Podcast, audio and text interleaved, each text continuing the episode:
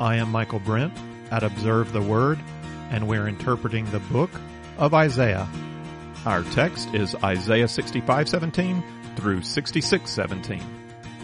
For behold, I create new heavens and a new earth, and the former things will not be remembered or come to mind, but be glad and rejoice forever in what I create. Wow. Imagine that. Evil, brokenness, calamity, injustice swept away in the recreation of a new earth with new heavens above. All of our sin and weakness, all of our guilt and shame, remembered no more, nor even lurking in our mind. The people of God set free for gladness and joy in a new creation. I commented in a previous lesson that the climax of the book of the Conqueror comes in the middle, but reading this, I'm not so sure. Does the climax come in the middle when the Conqueror dresses himself to bring righteousness and salvation, the righteousness of the wedding and salvation of vengeance, establishing the promised glorious Zion? Is that the climax? Or does the climax come now in the last two chapters with the proclamation of a new heaven and a new earth and a sign established among the nations? Well, the beauty of a chiastic structure is that we don't have to decide. A chiasm can give emphasis to the beginning, to the middle, and to the end, all at the same time. Oswald understands this declaration in 65:17, for behold, I create new heavens and a new earth, to connect all the way back to the first verse of the book of the Conqueror in 56:1. Preserve justice and do righteousness, for my salvation is about to come and my righteousness to be revealed. God's righteousness is going to be revealed in the gospel of Jesus Christ, a revelation that comes in stages. First, Jesus comes as the suffering servant and enables our union with him. That is a manifestation of God's saving righteousness that enables new creation in the believer. The book of Revelation later speaks of a 1,000-year reign, and maybe this passage speaks to that reign. That's the beginning of a new kind of kingdom on earth, but the fulfillment of God's righteous promises cannot come to be until this present order of creation itself is redeemed through a recreation of heavens and earth. So we are a people looking ahead to the culmination of God's promises, but we don't sit and do nothing while we wait. We are invited to participate in the unfolding reality of God's kingdom from stage to stage. The beginning of the book of the Conqueror exhorts us to preserve justice and do righteousness now because of what will be. Preserve justice and do righteousness, for behold, I create new heavens and a new earth, and the former things will not be remembered or come to mind, but be glad and rejoice forever in what I create. We want our actions in the present to be a confirmation of and a participation in what will be. The unfolding of God's kingdom involves some complexity. The watcher's lamentation over the destruction of God's people raises the question, who really are God's people? Who is going to be glad and rejoice forever? Are the people of Israel God's chosen kingdom or not? The answer is yes and no. That's the answer Isaiah gives, and that's what we see in Paul's development of this very question in Romans 9 through 11. Now, who are God's people? Paul is going to draw on the potter metaphor in Isaiah 64:8 to argue the justice of God's wrath against the Jews and God's mercy towards Gentiles. That's in Romans 9. In Romans 10, Paul picks up God's response to the watcher in Isaiah 65:2. I have spread out my hands all day long to a rebellious people. God has not refused Israel. Israel has refused God. Does that mean Israel is now totally out of the picture? No. Paul's argument in Romans 11 follows the two stages of Isaiah's thought. First, Israel is never completely rejected. There's a remnant of Jews who believe, and believing are always included among God's people. Second, Israel as a entity, maybe as a majority, will be included back in after the time of the Gentiles has come to an end. Those two ideas are consistent in Isaiah. Not all Israel is saved. The remnant is saved. And Israel will exist as a distinct entity at the end of things and be included together with Gentiles as God's people. Israel has been chosen out for a special role in salvation history. That does not mean Israel and God's kingdom are equivalent. There is a close connection under the Old Covenant between the spiritual people of God and the geopolitical nation of Israel. Even then, the two are not the same.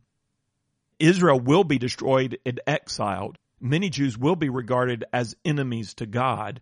And yet a remnant has always been and always will be. These are God's people in the spiritual sense, God's kingdom in the spiritual sense.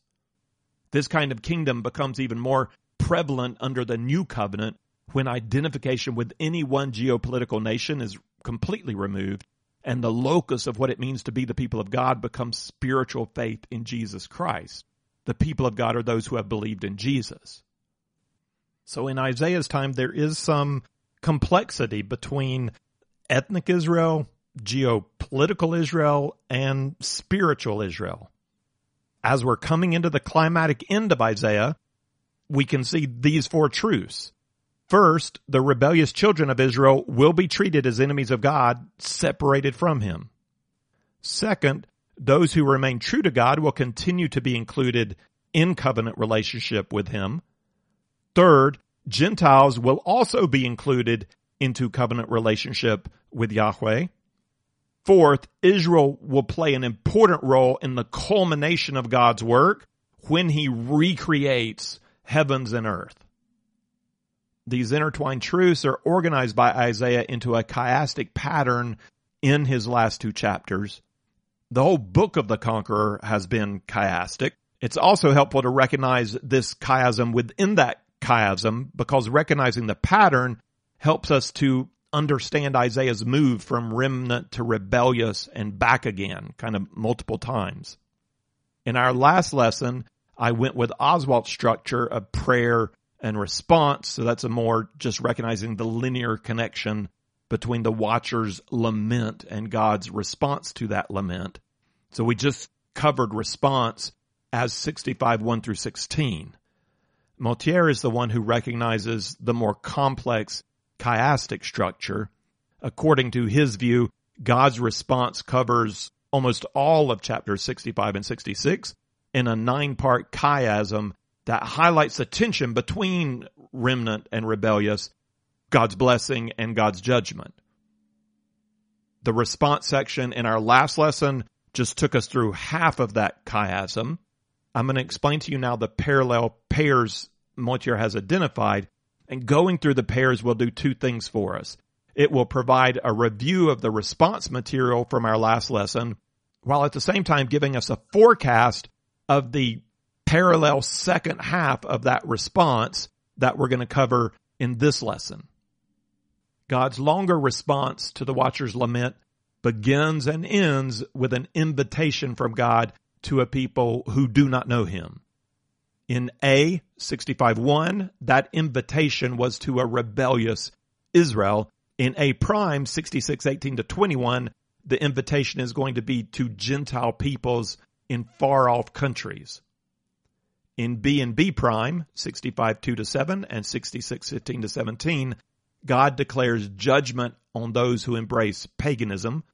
Both passages mention sacred gardens and eating swine's flesh. C and C prime, 65:8 to 10 and 66:5 to 14, give attention to the remnant. The faithful are described in both sections as servants.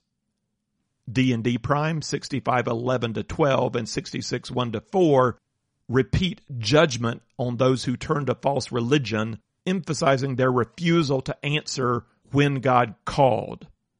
These specific words in D are repeated in D prime. I spoke, but they did not listen, and they did evil in my sight, and chose that in which I did not delight.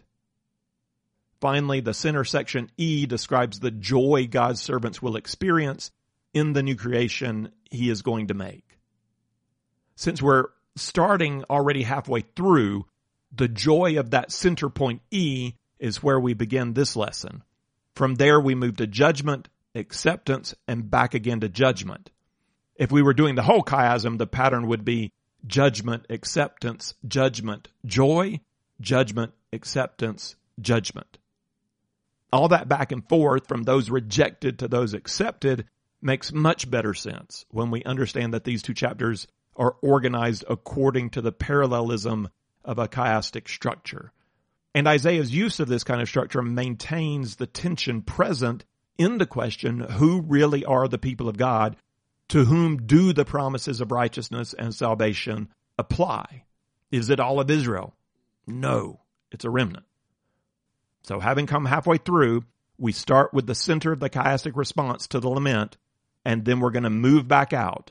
I'm going to address E, then D prime, then C prime, then B prime, and I'm going to leave A prime for our next lesson, which is also our final lesson for Isaiah.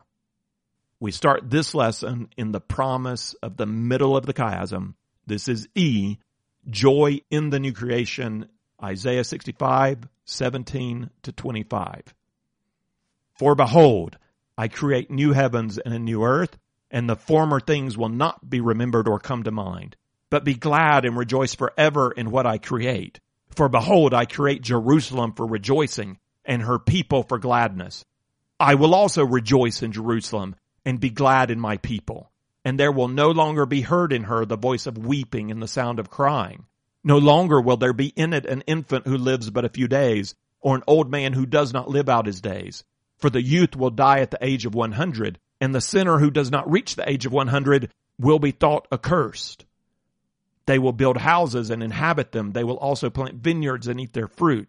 They will not build and another inhabit. They will not plant and another eat. For as the lifetime of a tree, so will be the days of my people, and my chosen ones will wear out the work of their hands. They will not labor in vain, or bear children for calamity, for they are the offspring of those blessed by the Lord, and their descendants with them. It will also come to pass that before they call, I will answer, and while they are still speaking, I will hear. The wolf and the lamb will graze together, and the lion will eat straw like the ox, and dust will be the serpent's food. They will do no evil or harm in all my holy mountain, says the Lord. Let's start with the big problem of interpretation posed in this passage. If this passage is about the eternal heavenly kingdom on earth, how is it that the youth will die at the age of 100, and the one who does not reach the age of 100 be thought accursed? Robert Alder does not see this passage as describing the eschatological kingdom. He understands the promise of new heavens and new earth as poetic exaggeration. To him, this passage describes a promised period of blessing after the return of Israel from Babylon. Jerusalem will be remade. The weeping of exile will be removed. Houses will be built and vineyards planted. In a time of peace, wolf and lamb graze together. The shalom of God covers all areas of life, leading to a reduction in infant mortality and an increase in life expectancy. This is poetic language for a period of blessing. That seems like a valid option for interpreting this passage. Either way we go, we're going to have to allow for poetic use of language. Either the references that sound like a totally new reality are hyperbole, or the references that sound like the presence of death are hypothetical. When I look at the whole of the passage in its context, with the prophecies of a glorious Zion that have come before, I lean away from Alter's interpretation that this is the expansive language of hyperbole and towards the language of death being hypothetical. Before we get to the references of death, here's what stands out to me. God is not only recreating Israel and Jerusalem. He is creating new heavens and a new earth. Through the book of Isaiah, references to heaven and earth have been referenced to all of creation. That's the sense in the beginning in Isaiah 1:2 when the prophet calls heaven and earth as witnesses to God's word. In 42:5, the reference to heavens and earth points back to the original creation. Thus says God, the Lord, who created the heavens and stretched them out, who spread out the earth and its offspring. We also get the sense of the whole physical realm in 49:13. Shout for joy, O heavens, and rejoice, O earth. You might also note the plural use of heavens instead of singular heaven, And that accentuates the fact that we're talking about creation here. In Jewish cosmology, the plural does not refer to physical heaven and spiritual heaven. We're not contrasting the place of God's spiritual heavenly kingdom and the physical heavens. And we are going to see that later in 66:1, where we are told the heavens are God's throne and the earth is his footstool. God is beyond heavens and earth. The heavens are not a place God lives. In the Jewish cosmology, the Jewish understanding of the universe, the plural heavens refers to the lower heaven of Earth's atmosphere, where birds fly and clouds float, and the upper heaven of outer space, where sun, moon, and stars are placed. Those are the heavens. The heavens are the whole expanse of creation extending outward from the earth. Here in 65:17, God creates something new out of the heavens and the earth. That's the universe. And furthermore, that newness is everlasting. But be glad and rejoice forever in what I create. For behold, I create Jerusalem for rejoicing and her people for gladness. That resultant joy is not only the joy of the servant, it's also the joy of the king. I will also rejoice in Jerusalem and be glad in my people. God rejoices in what he has made. We assume that God rejoiced in the original creation when he declared it good, and when he added human beings and declared it very good. The joy of God is explicitly stated here in reference to this new creation. God will make a new environment and bring all of his own into that environment. He will rejoice and be glad in his people. That's such an important gospel truth to remind yourself of. God sees where he is taking you. You are part of his joy. He is not pleased with every decision and action and thought you make now. You still struggle with sin. He knows that. He's got you in process. You are not yet fully who he has created you to be, but you will be in complete harmony with your new surroundings one day. And God's heart that sings over you then can already sing over you now, because he is certain in his own knowledge and power to get you there. He sees his completed work in you. You are part of this glorious new heavens and new earth that makes God rejoice, that makes his heart glad in his people. I'm getting ahead of myself. There are more reasons in this text to believe this is a vision of the eternal kingdom. Not only is the new creation marked by joy top to bottom, but the corollary is also true. And there will no longer be heard in her the voice of weeping and the sound of crying. The absence of mourning is a regular refrain, a consistent attribute in Isaiah's vision of the glorious Zion. So that was verse 19. Now, skipping over the problematic middle verses of 20 to 24 for a moment, the passage ends in verse 25 with more language we've already heard. The wolf and the lamb will graze together, and the lion will eat straw like the ox, and dust will be the serpent's food. They will do no evil or harm in all my holy mountain, says the Lord. That's a shorter version of the same promise that was given way back in 11:6-9, where the promise was given in connection to the Messiah establishing his kingdom reign. This verse indicates a new order to life. Perhaps these references speak about new interactions among animals. More likely, the new order applies to human society. The aggressor and the victim no longer express enmity towards one another. No one's being oppressed or victimized. They eat together side by side. The serpent, though, will eat dust. And that seems to be a reference back to the original creation narrative. The serpent, who originally brought evil into the garden, is the one eating dust. That sounds like shame. The evil one will be put to shame. He will be defeated. And so this passage ends with this promise, none will do harm in all my holy mountain. That speaks to the eternal quality of the new creation. Unlike the garden, this new state, this new kingdom will be made good, and there will be no evil presence that can enter in and pervert that goodness. This reading of the whole passage as the eternal kingdom of God on earth agrees with the traditional interpretation that this is the new creation of the end times, not the return of Israel to the promised land. How then do we understand the presence of death? One way is to read this passage as the millennial kingdom mentioned in Revelation 24 through 6. It's not quite the eternal kingdom. Instead, it's the preface to the eternal kingdom. It's hard to say whether that's a valid interpretation. There's so little information in the Bible about a millennial kingdom. And even if we were to go that route to explain the presence of death, we still have the big problem that the creation of new heavens and new earth is not millennial kingdom language in Revelation. It's the language of the eternal kingdom of Revelation 21. It's possible that Isaiah conflates together the longer historical process that leads to the establishment of the final kingdom. I referred to that process in my introduction of this lesson. The kingdom is now. We are a new creation who have been born again in Jesus. For those who believe in a literal 1,000-year reign, the next stage of kingdom involves Jesus coming down on earth and reigning for 1,000 years.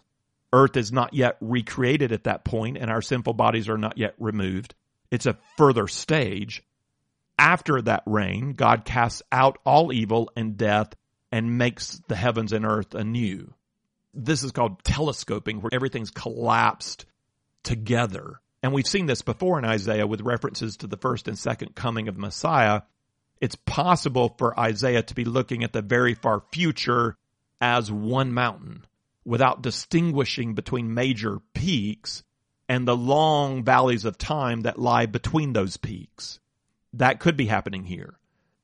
But if we don't take recourse to a millennial kingdom view, and we believe the passage is about the glorious final kingdom, the question is still there. How do we understand the presence of death? So let's go back to verses 20 to 25. The first line's not a problem. This is why there will be no crying out or mourning in the New Jerusalem. There is no untimely death in this society. No longer will there be an infant who lives but a few days, or an old man who does not live out his days. Those two versets tell us of something that will not be. The next line is the greater problem. For the youth will die at the age of 100, and the sinner who does not reach the age of 100 will be thought accursed. The question is whether this is a real experience of the new heavens and new earth, whatever that is, or is this a hypothetical? If it's a hypothetical point, we might translate the first verset this way. If one dies at the age of 100, he will be considered a youth. The next verset intensifies the hypothetical. And the one who does not even reach the age of 100? Question mark. What will be thought of him? The third and final verset answers, he will be thought accursed.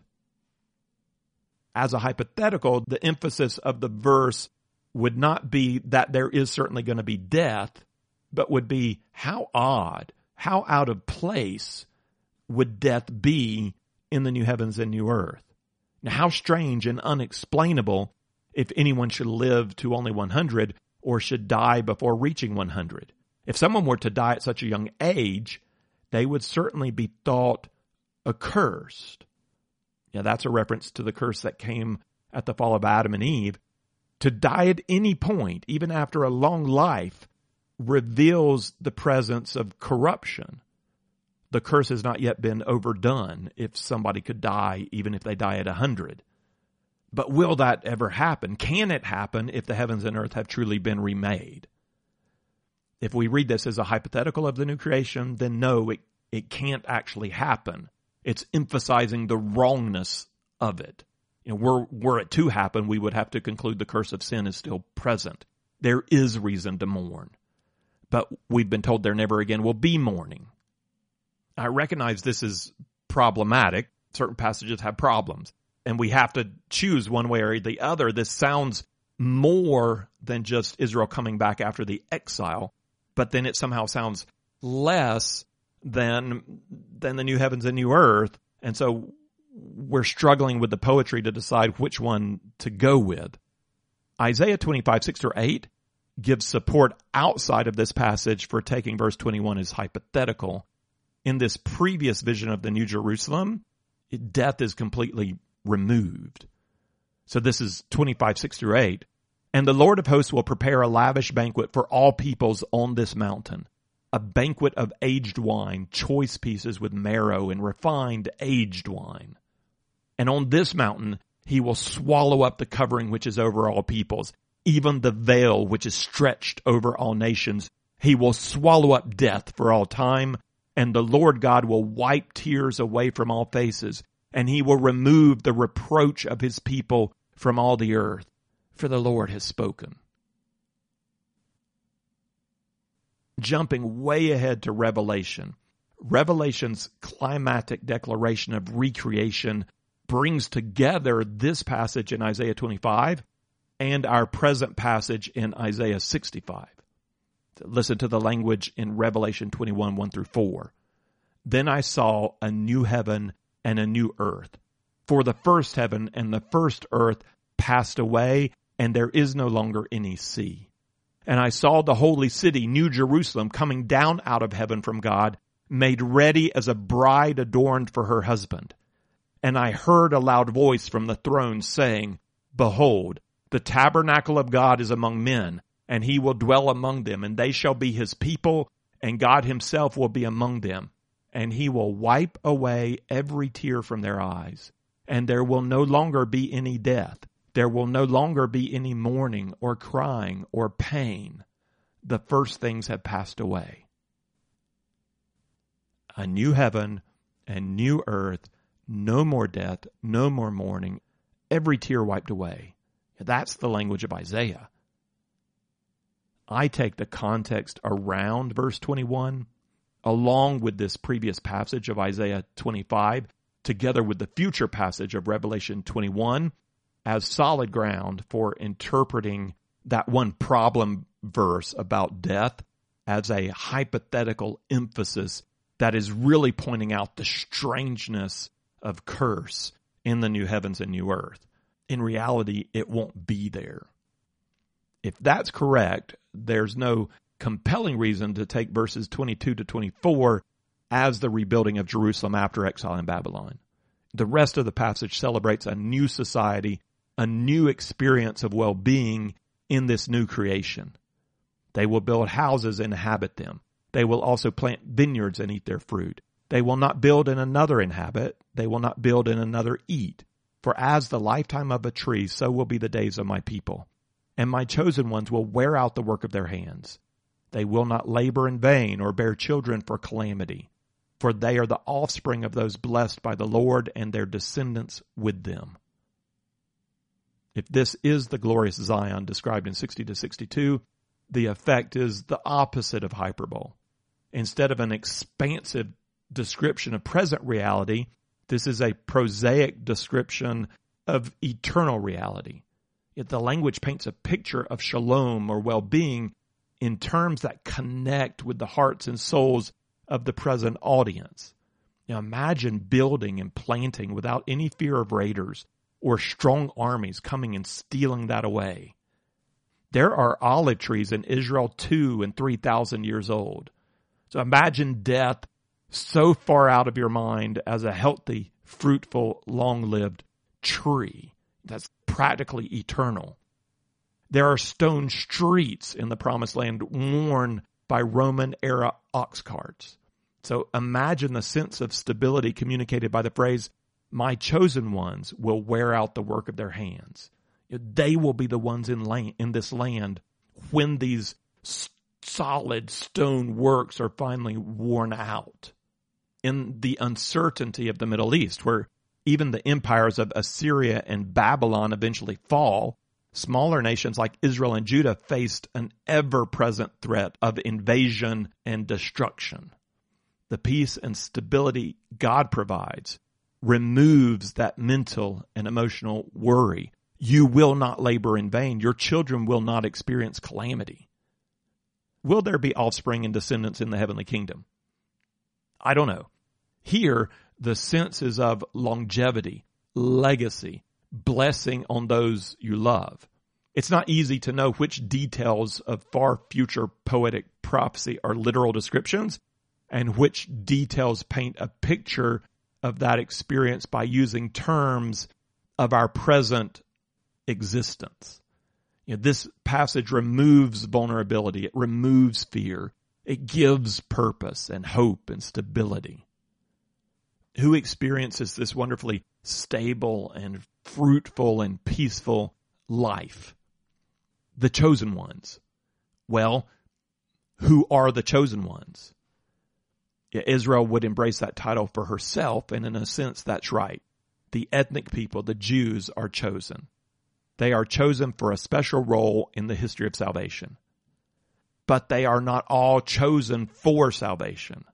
Some the potter has made for noble purposes, and some for ignoble.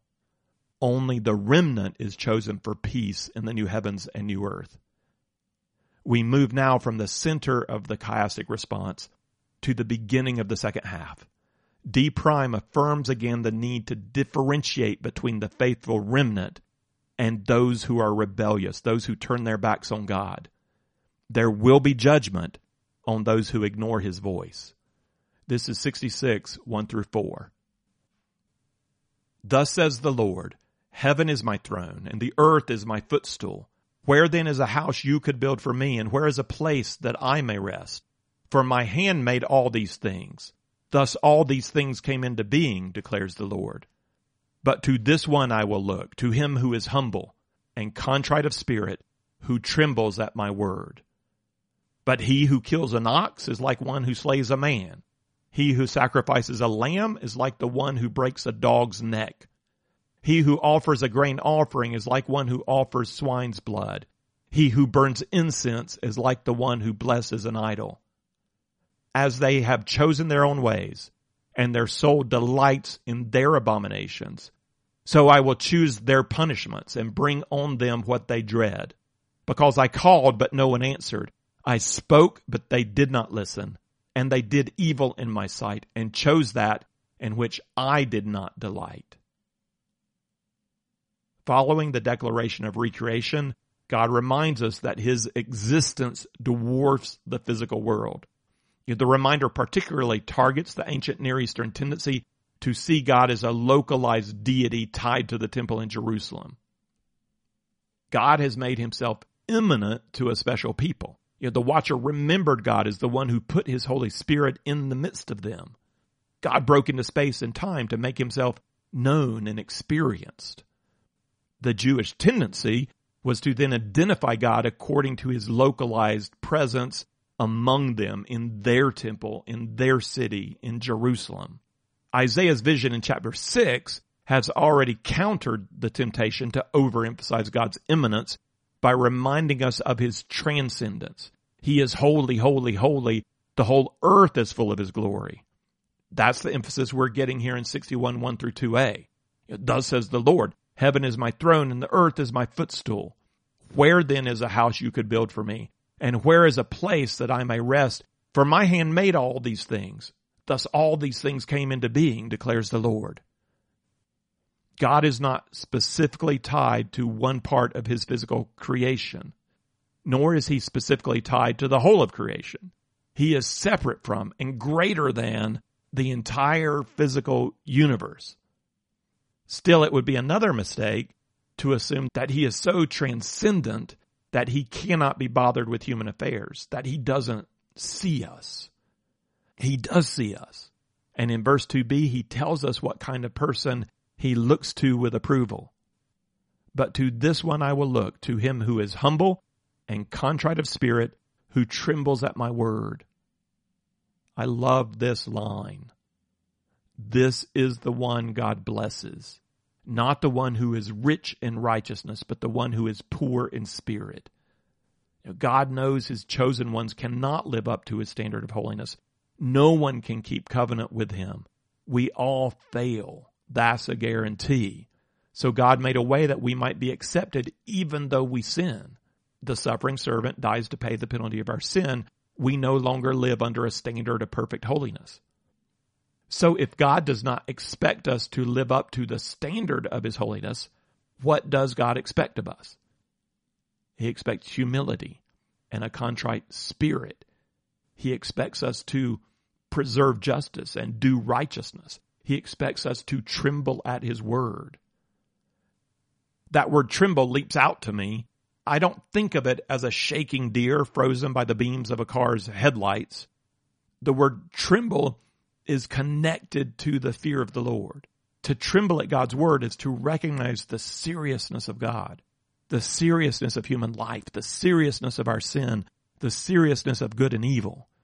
To tremble at his word is to be attentive to these sober realities because our lives are at stake. The well-being of our loved ones is at stake. Goodness and justice and holiness are at stake. Trembling is the opposite of apathy. To say, I will live how I want, God forgives, that's his job, is to show that you have no real experience of God. God reveals himself to those who take his word seriously and soberly, who tremble, who humbly bow down, who come with a contrite spirit. The sinful human heart understands grace as freedom to sin, because the sinful human heart has never really seen God or even really understood themselves. The repentant human heart understands grace as freedom from sin, freedom from corruption into the goodness that is God. The majority in Isaiah's Judah make light of God's law. Unfortunately, that can be said of a large swath of the Christian church as well. Many go through the motions of religious ritual without any serious intention of pursuing the vision of righteousness God communicates to us through his word. These are the ones Isaiah calls out in verse 3. They sacrifice according to biblical requirement, but they do not preserve justice and do righteousness in their communities. God sees through their ritual obedience to the reality of who they are morally. But he who kills an ox is like one who slays a man.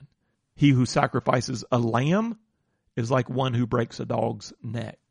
He who offers a grain offering is like one who offers swine's blood. He who burns incense is like the one who blesses an idol, as they have chosen their own ways and their soul delights in their abominations.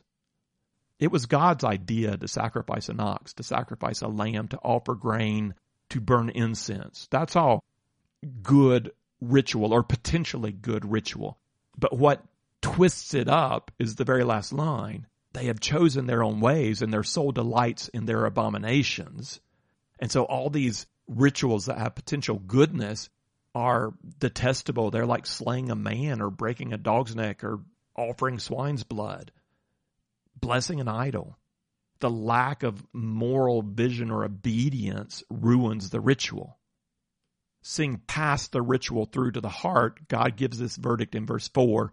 So I will choose their punishments and bring on them what they dread, because I called, but no one answered. I spoke, but they did not listen. And they did evil in my sight and chose that in which I did not delight.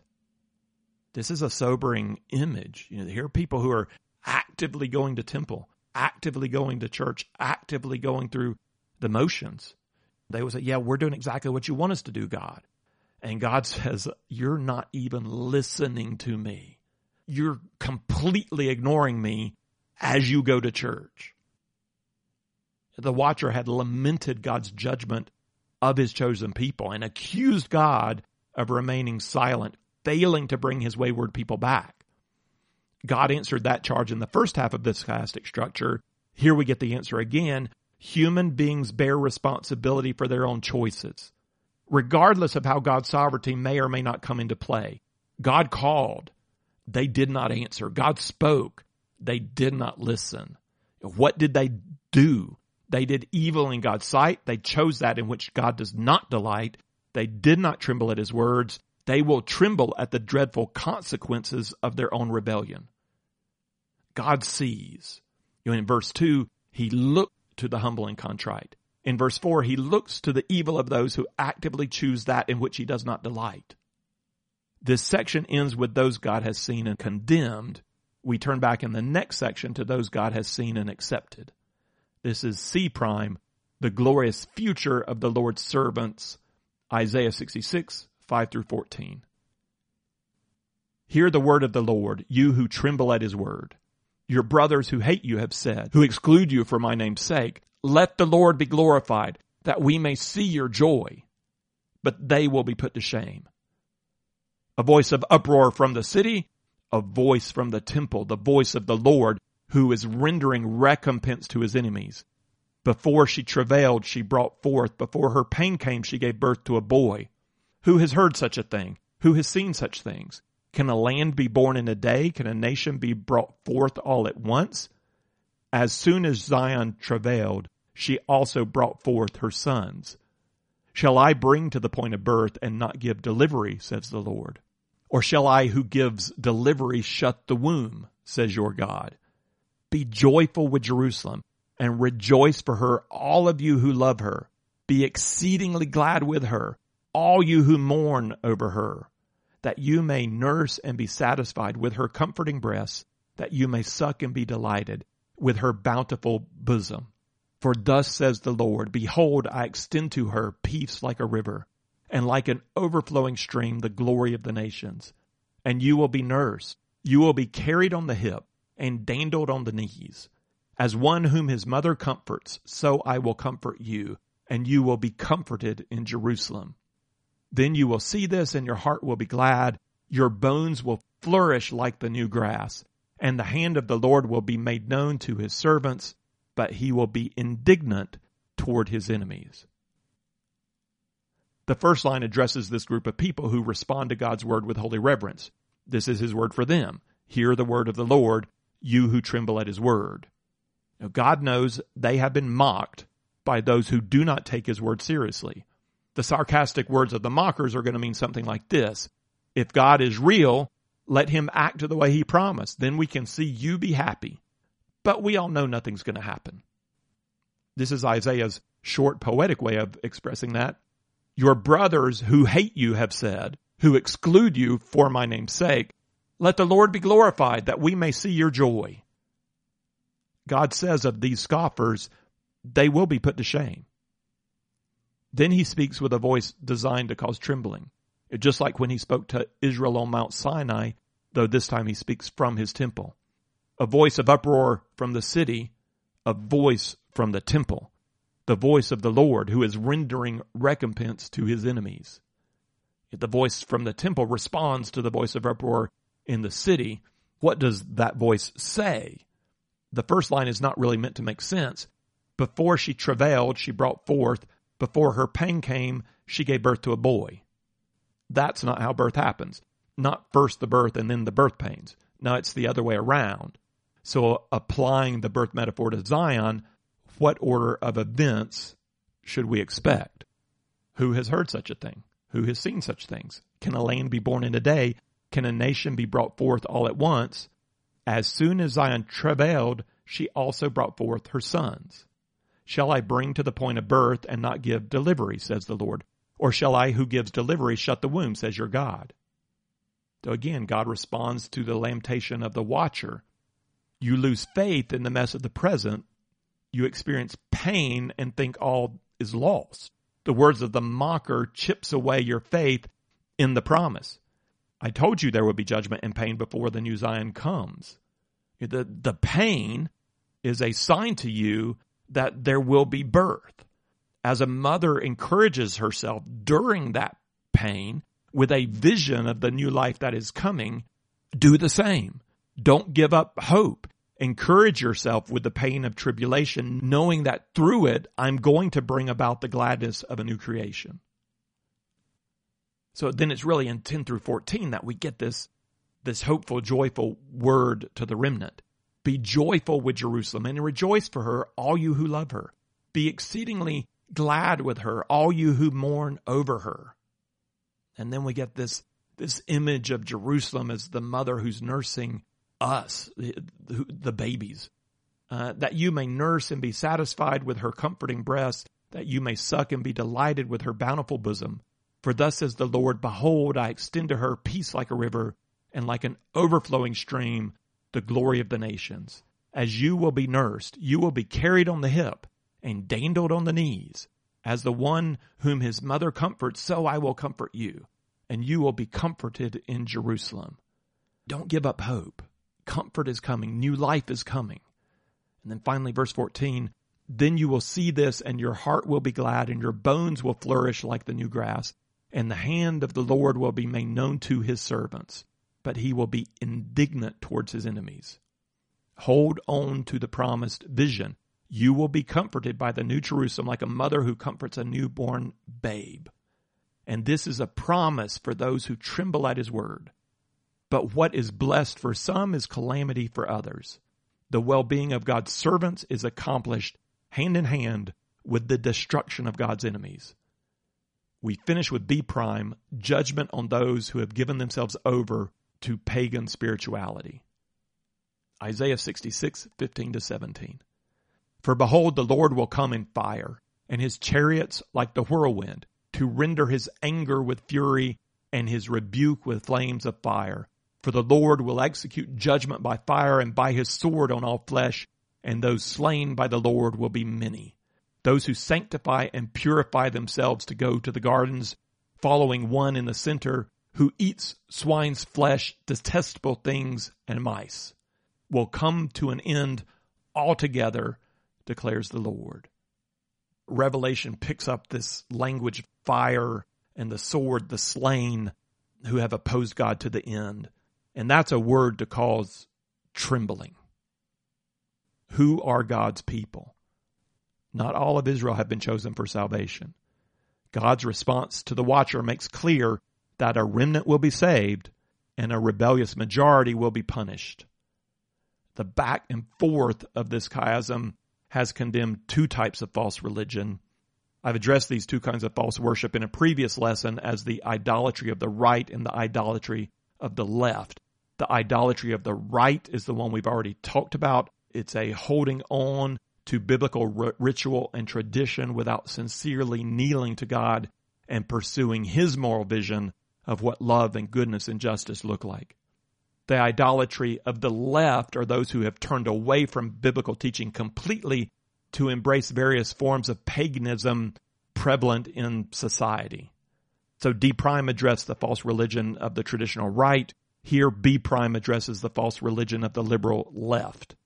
These sanctify themselves to go up to gardens and eat any unclean thing in a flaunting of biblical covenant. Both groups will come to an end together, slain by the Lord. Who are God's chosen people? Those who tremble at his word and humbly submit their lives into his hands. They have not lived up to God's holy standard. They have received grace and believed in the hope of a new creation. They have submitted their lives into God's hands and pursue his vision of what is just and right. Are these chosen ones Jews only? No. Isaiah has always seen in his glorious vision of Zion an inpouring of Jew and Gentile alike. The Messiah will not be king of Israel alone. There will be no end to the increase of his government and peace. The servant dies for all. The conqueror accomplishes global salvation and global justice. The whole of Isaiah ends with this global scope in our next and final lesson. If you would like the text of this lesson with some reflection questions, or if you'd like the overview chart or other resources that go with our study of Isaiah, then check out our resource page at observetheword.com. You can also find there our previous series on the book of Romans, the Pentateuch, the Gospel of John, and the book of Acts.